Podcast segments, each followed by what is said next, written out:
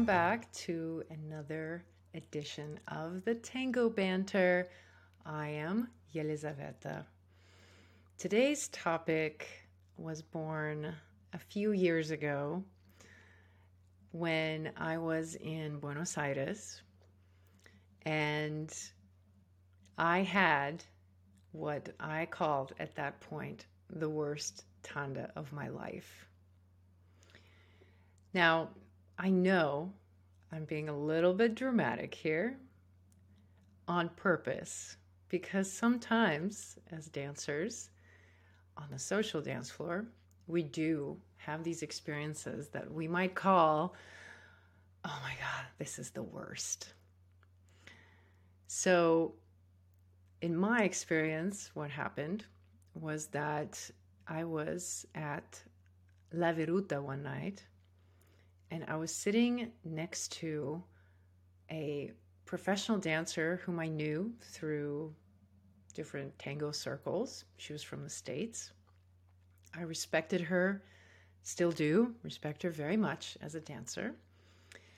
And um, there was a particular milonguero who was trying to cabeceo me a few times, but I, I don't know, I kind of did not have a uh, hell yes sort of feeling about it. So I rejected his cabeceo and he cabeceoed her. And she said yes. And so she went to dance with him. And I thought, hmm, well, if she danced with him, then maybe he must be good. I mean, why would she say yes to a, to a person who's not very good? She's such an amazing dancer. So the next night, this milonguero happened to be at Salon Canning, and he happened to cabeceo me, and this time I said yes. And I remember very vividly the moment that I took the embrace. I felt his arms come around me, and in that moment, I knew that it was the worst tanda of my life because his embrace felt like a death grip. It was so tight and so uncomfortable. It was, in a way, the manifestation of all of my fears, everything that you fear when you're agreeing to a cabeceo with someone that you don't know. That's what I was experiencing.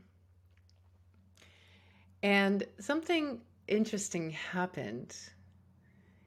Instead of getting upset, I actually kind of laughed internally.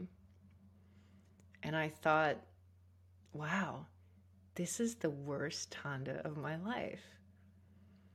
And the next thing that came to mind was, well, the music still has to be danced. Whether or not this embrace is terrible or awesome, the music is playing and it must be danced. So I'm going to have to dance it. I'm going to have to find a way to still express the music as I'm hearing it.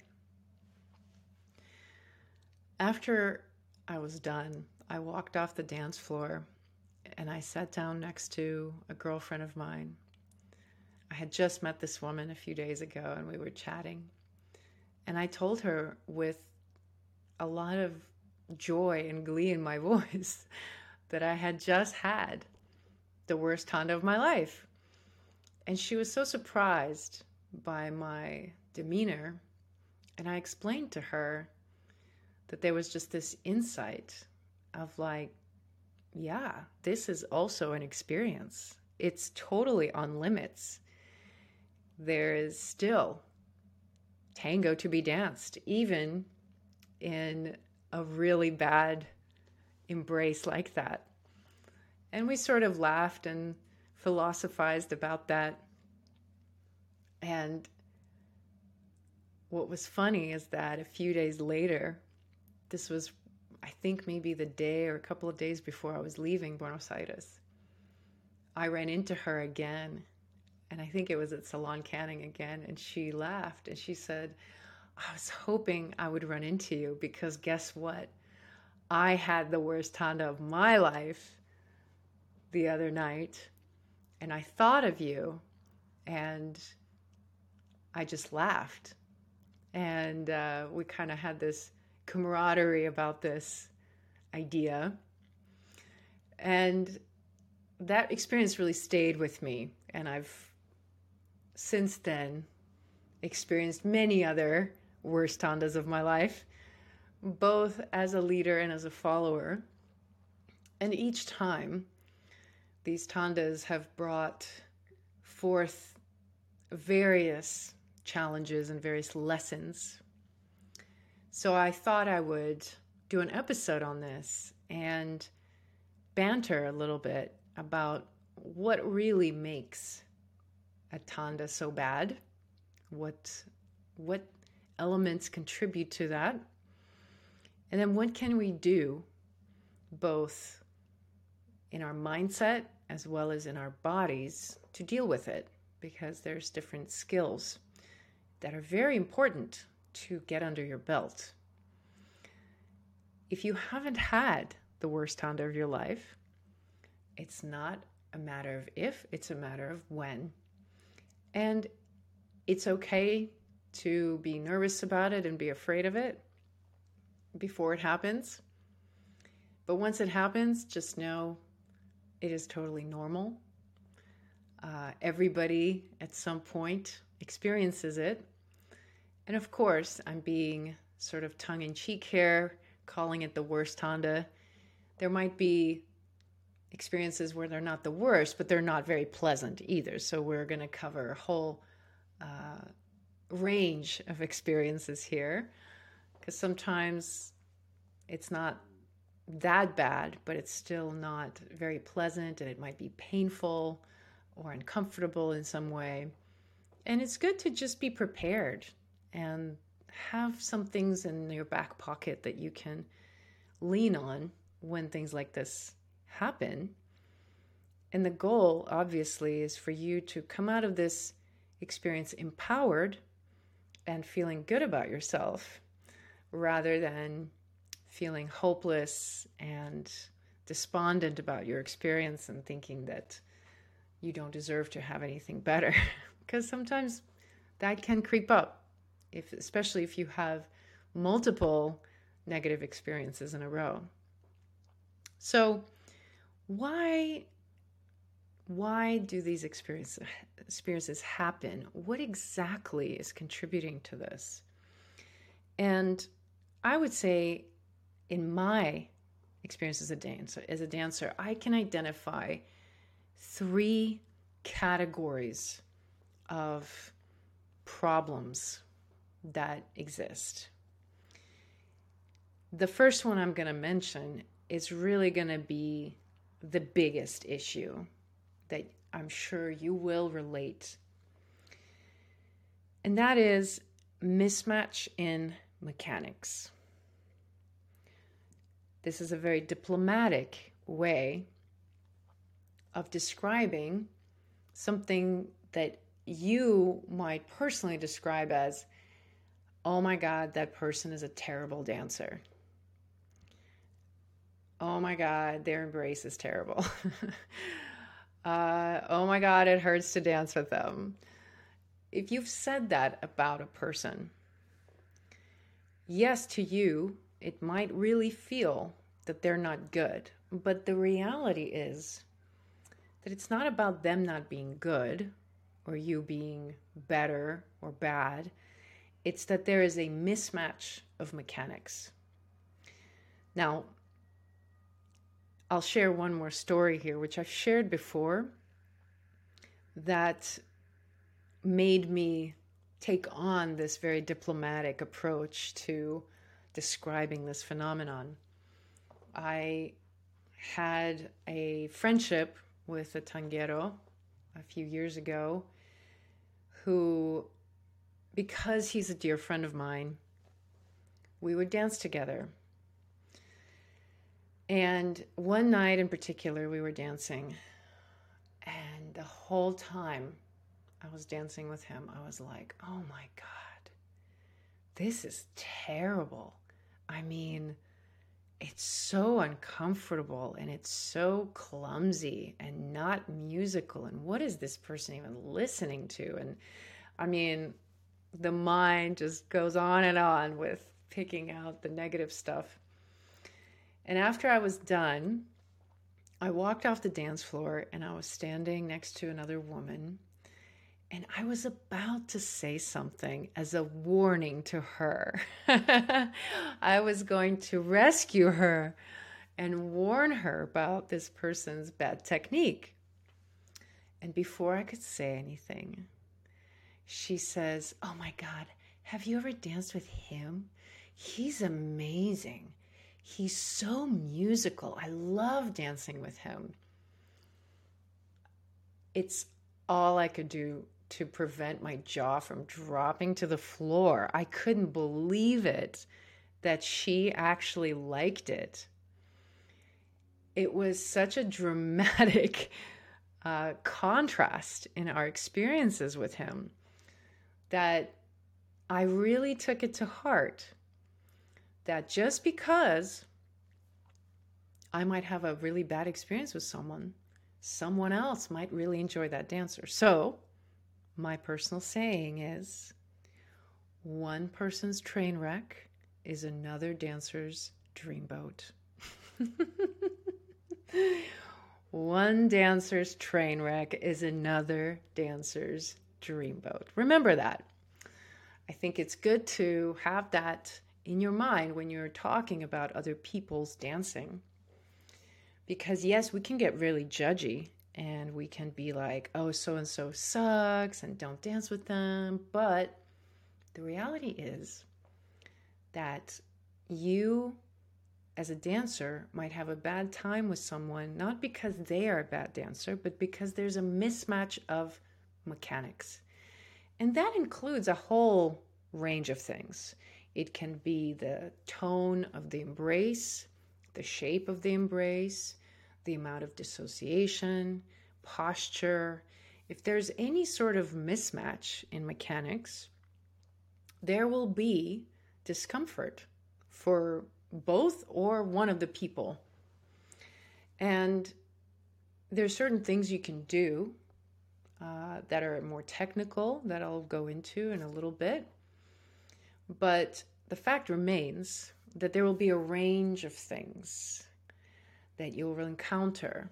And hopefully, as you grow as a dancer and you become savvy at choosing your partners, and you learn how to observe dancers to tell whether they're a good match for you or not, a really important skill that I'm going to um, talk about more Uh, in the future podcasts, because I think it's it's such a great skill to develop for yourself. So you're going to run into a lot of different situations. And if you have a few negative experiences, you might start questioning your desire to be in tango uh, and thinking to yourself, well, if this is all I got or can get, uh, why even bother? Because I don't enjoy it. But the reality is that everybody's a little bit different. Everybody has different backgrounds when it comes to their mechanics. And with tango in particular, there are a lot of people who come into tango having never done any other movement practice or dance form. So tango might be their first experience of a movement form that requires body awareness, that requires coordination and development of proprioception. So if that's the case, they just will be at a different level when it comes to their mechanics, and they might not be aware of it, right? If they dance with somebody who is similar to them, it might just work fine. And in fact, I witnessed this um, a number of years ago. I was DJing at an event, and, you know, in every community, there are a number of people who are sort of, you know, they're they're not technically very good. They're socially a little bit awkward, but they just they're just sort of there, you know. And every community has this. It's it's sort of built into the the structure of a social circle. And uh, so this dancer was was quite, I would say, inexperienced, and and the mechanics were sort of not really good. Objectively speaking, even if you were to look at this person, they were sort of not somebody that you'd consider a very good dancer. And there was this one night that this woman came, and she sort of had a very similar quality. And this uh, male dancer ended up cabeceoing the woman, and they ended up dancing. And I gotta tell you, I was mesmerized because it was a total train wreck. I mean, there was such bad uh, mechanics and floor craft. Like, there was no observation of the flow of the dance or anything, and everything was, you know, very sort of rough, rough around the edges. However, because they both were so similar in both their movement and their expression, and just sort of the roughness of, of the mechanics was so similar, that when they were together, it actually worked. And it looked pretty integrated. And I couldn't stop watching it because it was sort of like terrible and amazing at the same time, which is what I kind of appreciate about tango, actually, too. Because on the one hand, it's it's sort of a very hard dance to become great at on certain levels. You know, requires a, uh, a long list of skills that you have to develop, and it takes a long time to integrate the mechanics. But also, at the same time, it's like when you find that person who matches you where you are, it's magic right away. Like, you don't even have to be very advanced, and it works for some reason.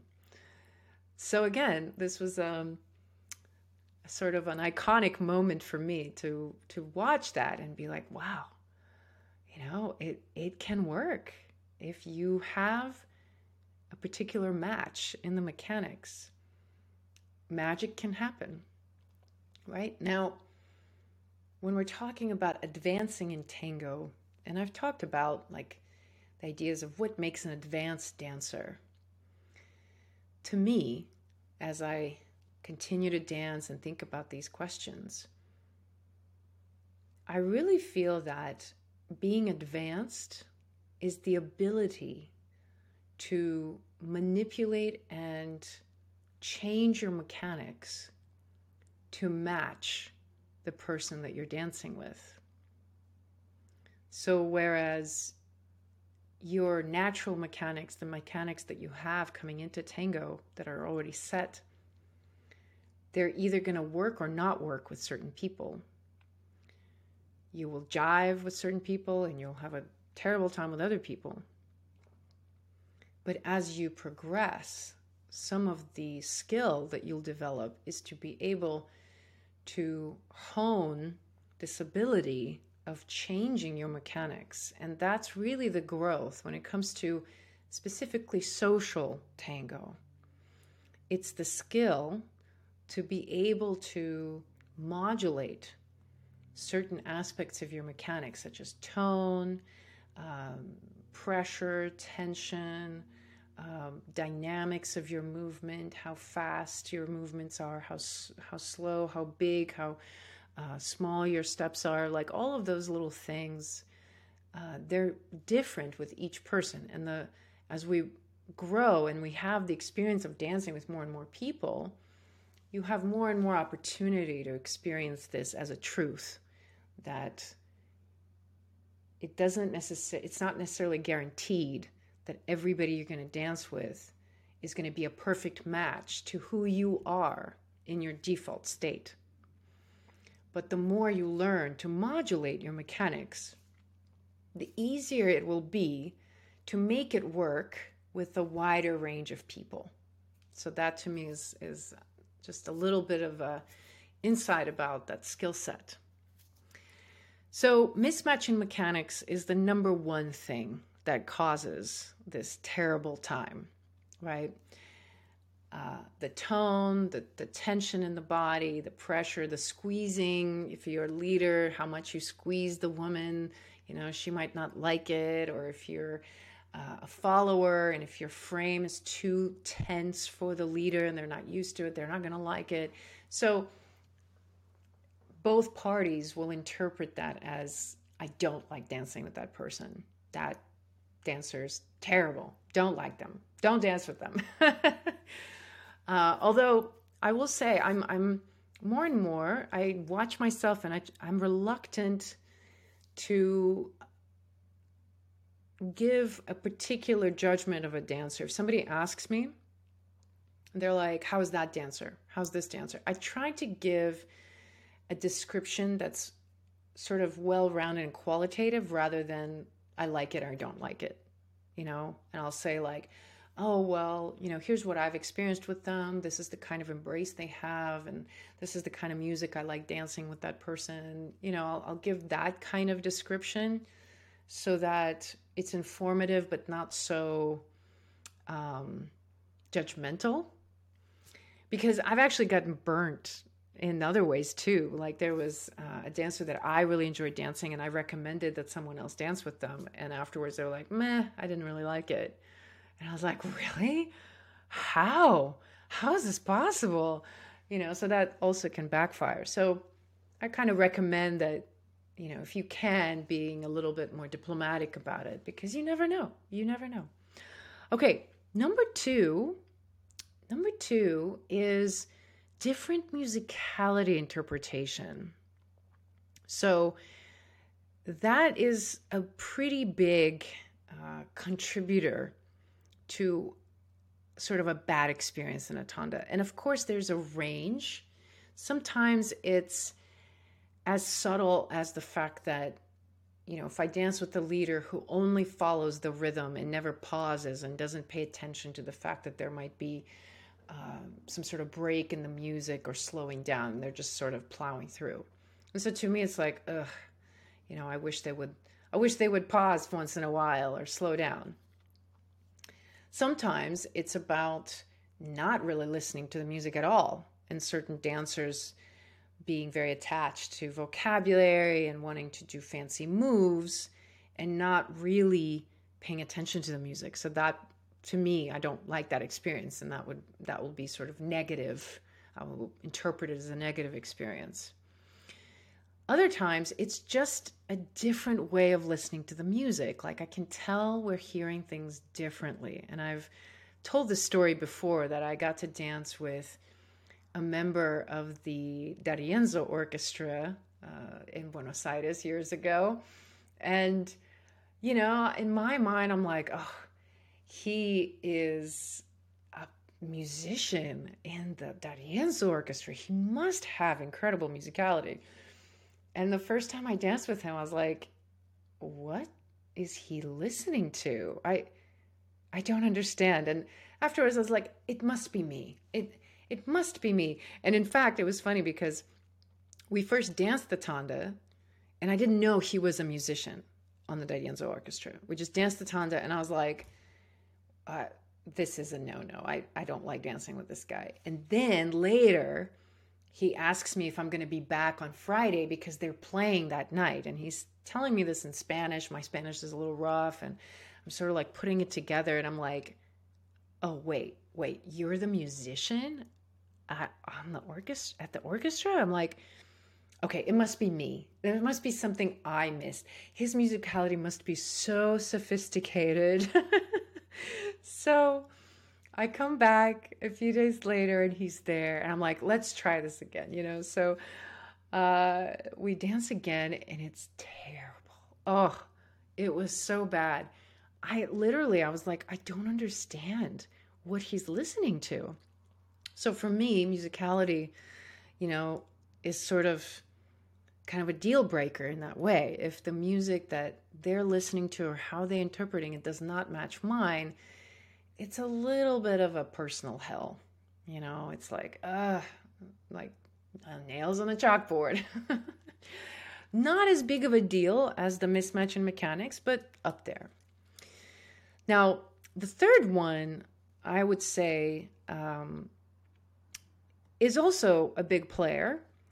It's not as bad. I wouldn't say it causes the worst, um, the worst uh, tandas, but you know, I can I can definitely recount certain experiences where I was like, "Meh, I really didn't ex- really didn't experience any joy in this," and that's the actual music, like dancing the wrong kind of music with a particular dancer.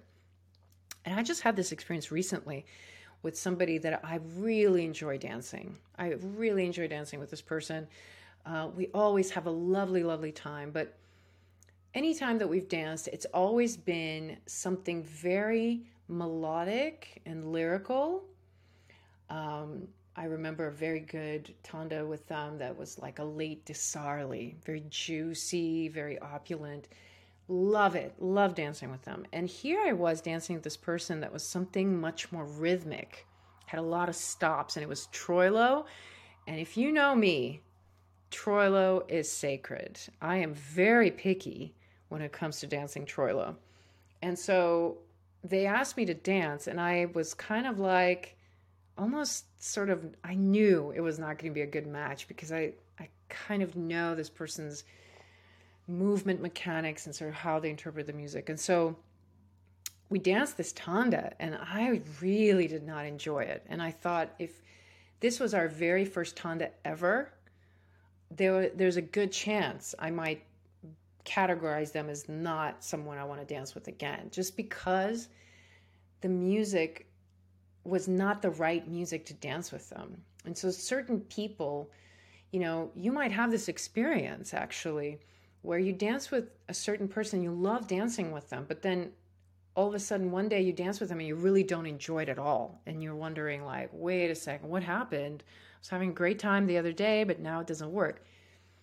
Check the music, because a lot of times it's just not the right music to dance with that person. So those are my three categories of reasons why you might have a bad tanda. Now, what do you do once you are in it, right? Like, it's kind of torturous to think of it as the next twelve minutes is just going to be enduring. And believe me, I have had my share of those tandas. And, and let me know if you've had this experience where you're like so ready for this tanda to be over, and you think it's the last song, and you're like, oh, thank you, this was wonderful, and another song starts playing, and in your head you're like, damn it, there's one more song. But then there's also this embarrassment that you're like ready to go off the dance floor, so you sort of have to fake it and be like, oh great, we have another song to dance together. Oh my gosh, yeah. So it can be kind of torturous, and which leads me to remind you, you know, to avoid that as much as possible. Always wait for the cortina to start playing. Like, just wait it out, because quite often I'm ready to walk off the floor and it's not done yet. So, you know, you want to avoid that awkwardness. So I'm going to give advice for both leaders and followers, because it's a little bit different. I have to say, leaders have a bit more uh, possibilities here to make it work, because leaders are the ones who set the tone. So when I end up dancing with someone who is not matching me in my mechanics, which is, that happens quite a bit. You know, I dance with a lot of beginners, or I dance with um, dancers who don't have as much experience, or who are older and have different uh, mechanics, you know, because they don't have much experience dancing or moving. So my strategy, which I advise you try out, is number one, let go of agenda, specifically musicality agenda. If you can tell that it's very hard to make the person do what you want them to do, you have a vision, you want that double timing, you want that pause on that particular part of the song, and you can tell that to make your partner execute that particular detail makes your back spasm, or it requires you to use so much of your energy that you are in danger of falling over or losing your balance in some way or hurting yourself. If that's the case, let go of the agenda, okay? And after you let go of the agenda, make your dance as simple as possible. So sometimes, you know, I'll dance with someone and I realize that they they don't do a particular movement to the right side, you know, and it's like the hallmark of my dance is that move to that side. But every time I lead them to that side, they're going to do something different. So I just cut out that move. And I quickly try to hone in on what is it that they're going to do willingly. What is it that I can get them to do without much straining? So a lot of times it's get ri- getting rid of a lot of double time, making the steps more relaxed. And I'm really looking for that feeling of relaxing my frame to the best of my ability, because the pain and the discomfort and that torture comes from tension. And I know how challenging that is when your partner has a lot of tension in their embrace. There's volumes could be written on how to handle when you have a death grip on your open side. Um, it's quite painful. And, you know, you want to respond by, by giving that tension back. And so training yourself to let go of that tension to the best of your ability, and doing whatever it is that you can do to walk comfortably. So it can just become a simple walking, leading box step over and over. You know, it can just be the simplest movements that you can manage. And don't be attached to it being musical. So you might lead something and they'll go, but they're not going in the timing that you want. Just let them go, you know, kind of like let them do what they're going to do, especially when there's a lot of tension in their embrace. And I got to say, sometimes I have to apply that technique when I lead other leaders, because, woof, a topic for another banter. A lot of leaders are under impression that just because they lead, that they can automatically follow. I admire the sheer audacity that some leaders have, that they're just so willing to step into the follower embrace. I wish more women, more followers had that. I think followers need a little bit more of that, you know, energy to Uh, dare to start leading. But for leaders, a lot of times they just think that they can follow because they know how to lead. But nine times out of ten, it's like moving a mountain. Being a mountain is a great quality for leading. And this is one of the things I teach a lot when I'm teaching followers to transition to become leaders.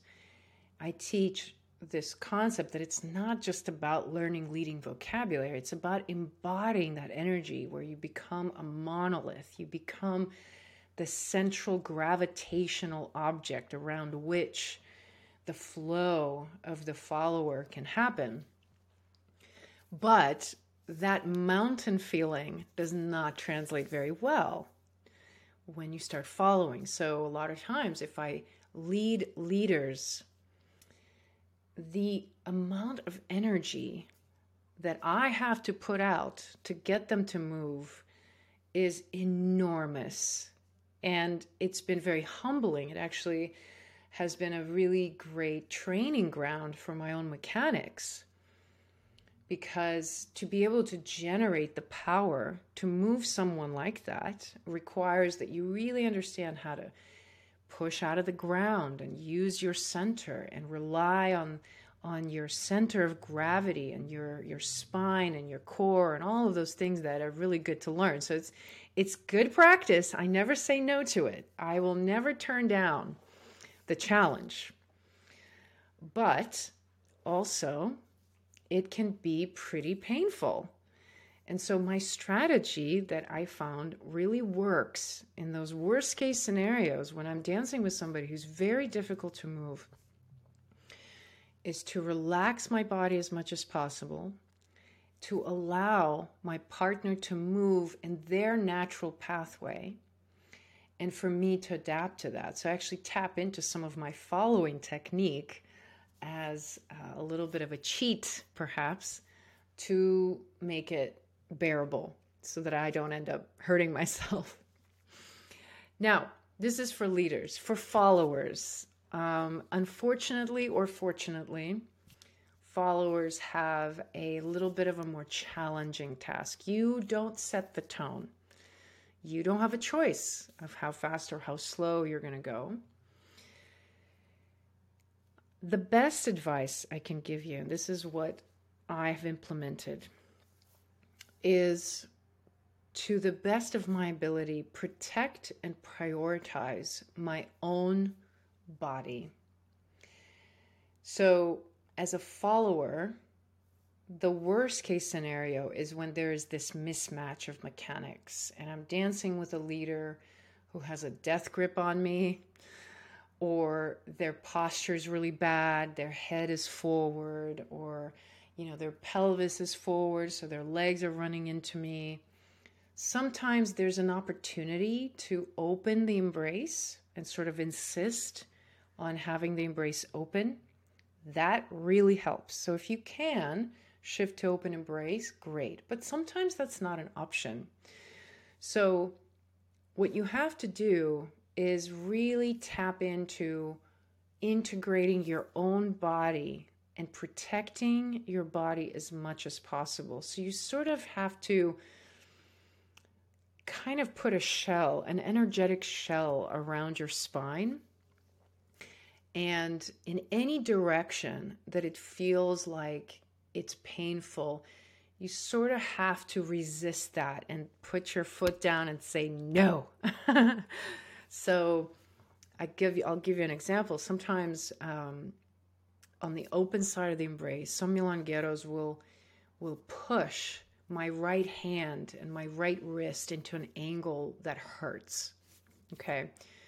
This happens sometimes because they get really excited, or they're very concentrated, or the music gets faster, and as they concentrate more, it's, all, it's sort of like this unconscious reflex.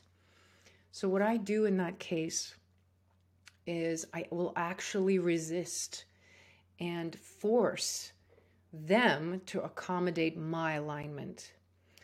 And of course, you know, I'm opening up a big subject. It's hard to describe these things um, in the podcast setting. So um, I will be doing uh, a series of YouTube tutorials on these subjects. So hang tight. I'll, I'll give you some more uh, resources to consider how to learn to do that. But basically, imagine that whatever direction you're being forced into, you sort of are mm, recoiling against that a bit. And you're sort of saying, no, I'm going to I'm going to keep my alignment here. I'm going to walk at my own pace. If they're, you know, if they're going one hundred miles an hour and you're like, they're rushing you, you know, you sort of plant yourself and assert that, no, you're you're going to be going here at this rate, you know? And that helps a bit. However, if it gets really bad, which I've had those experiences in the past, speak up. Please speak up. Just say something. Tell them that it hurts. And I had to do that at a marathon about a year ago. I it was such a painful experience that I ended up telling them that, that it was hurting. They did not take it lightly, and they did not like it. And they never looked at me again, and they never danced with me. And that's okay. At that point, if it's that painful and you're having that difficult of a time, you might as well tell them, and come what may. If they never dance with you again, so be it, you know? Uh, and there have been times that I walked off the dance floor, and I talked about it. Uh, didn't really have to do with the mismatch in mechanics as much as that that person was very inebriated, which which ended up influencing their mechanics. And um, I just couldn't make it work. It was just very unnerving. So, you know, there's definitely a little bit less that you can do as a follower um, in those situations. But look for a place of empowerment in whatever capacity you can, so that you minimize these experiences for yourself. So you have a way out, whatever that may be, whether it's actually physically adjusting your posture and body and resisting a certain direction. Like if a leader is pulling you in with their uh, right arm really tightly, I actually teach followers to inflate their back body in response and sort of breathe into the back body and insist on the spine sort of pushing back into its natural alignment, natural position. And um, the leader will have to adapt to that. And I think it's also good to take that on as a practice, because following doesn't mean um, giving in, giving all of yourself in, you know, and just sort of giving up your autonomy and allowing the other person just carry you around and put you in places, right? Part of the following, and this is what I think at higher levels, what leaders appreciate, is when followers have a sort of autonomy and they have their own sense of presence and boundaries and um, a power, you know, a power that they carry with them. So this is one of those instances that you can be excited about, that when you have the worst tanda of your life, this is an opportunity for you to tap into your source of power. And you have it. You absolutely have it. You just need to figure out what that is for you. Some people will be much more verbal and they'll say something. Other people will find a solution in their bodies and sort of adapt. You'll find your strategy. Now, the third suggestion I have for everyone, leaders and followers, is to do what I did with the worst tanda of my life, and that is to laugh at it. You know, that ultimately, like, wow, this is how bad it can get. Holy crap. Like, you know, life is about contrast, the yin and yang, the play between the dark and the light, the exhale and the inhale, the contraction and expansion. So it only makes sense that along with that blissful, otherworldly experience that we chase, that we so want to experience in tango, that we would have the experience of that contrast where it's like, oh my God, I didn't even know it could be this bad. So knowing that that's just life and we're living out a certain microcosmic uh, insight about life in general, we can have an attitude of humor about it, and you can share that humor with others and just, you know, celebrate the fact that you got another one under your belt, that it was so bad that um, you want to write about it. And making light of it will ease the experience, you know, and it will ease your memory of it. Because ultimately the goal is that we all come away still grateful for tango and still having had fun.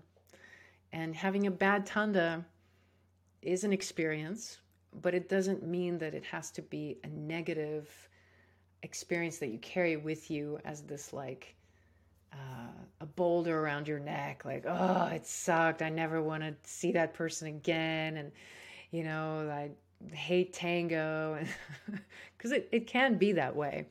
But I think when you know that everybody goes through that and it's just a matter of time before we all experience it, uh, and we experience it every so often, um, I think it also makes you that much more grateful for the tandas that are beautiful and that work really well.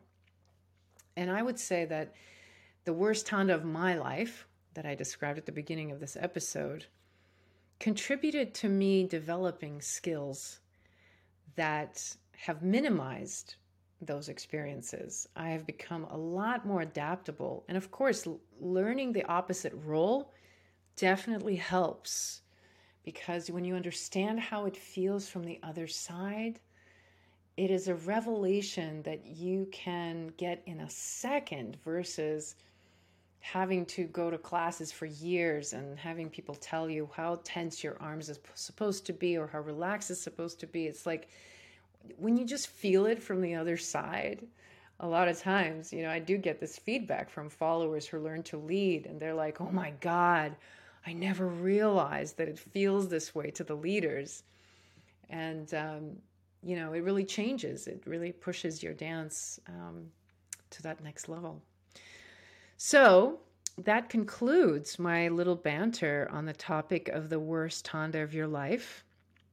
I'm curious if you've had one of those recently, if you want to banter about this with me and uh, share your experience. You can send me a message directly on social media at I M S O Tango, or you can email me at connect at I M S O Tango dot com. And of course, always a standing invitation to join my private Facebook group where I do weekly live chats on different topics, and we get to banter on in real time. So I shall continue with banter next week. Until then, ciao.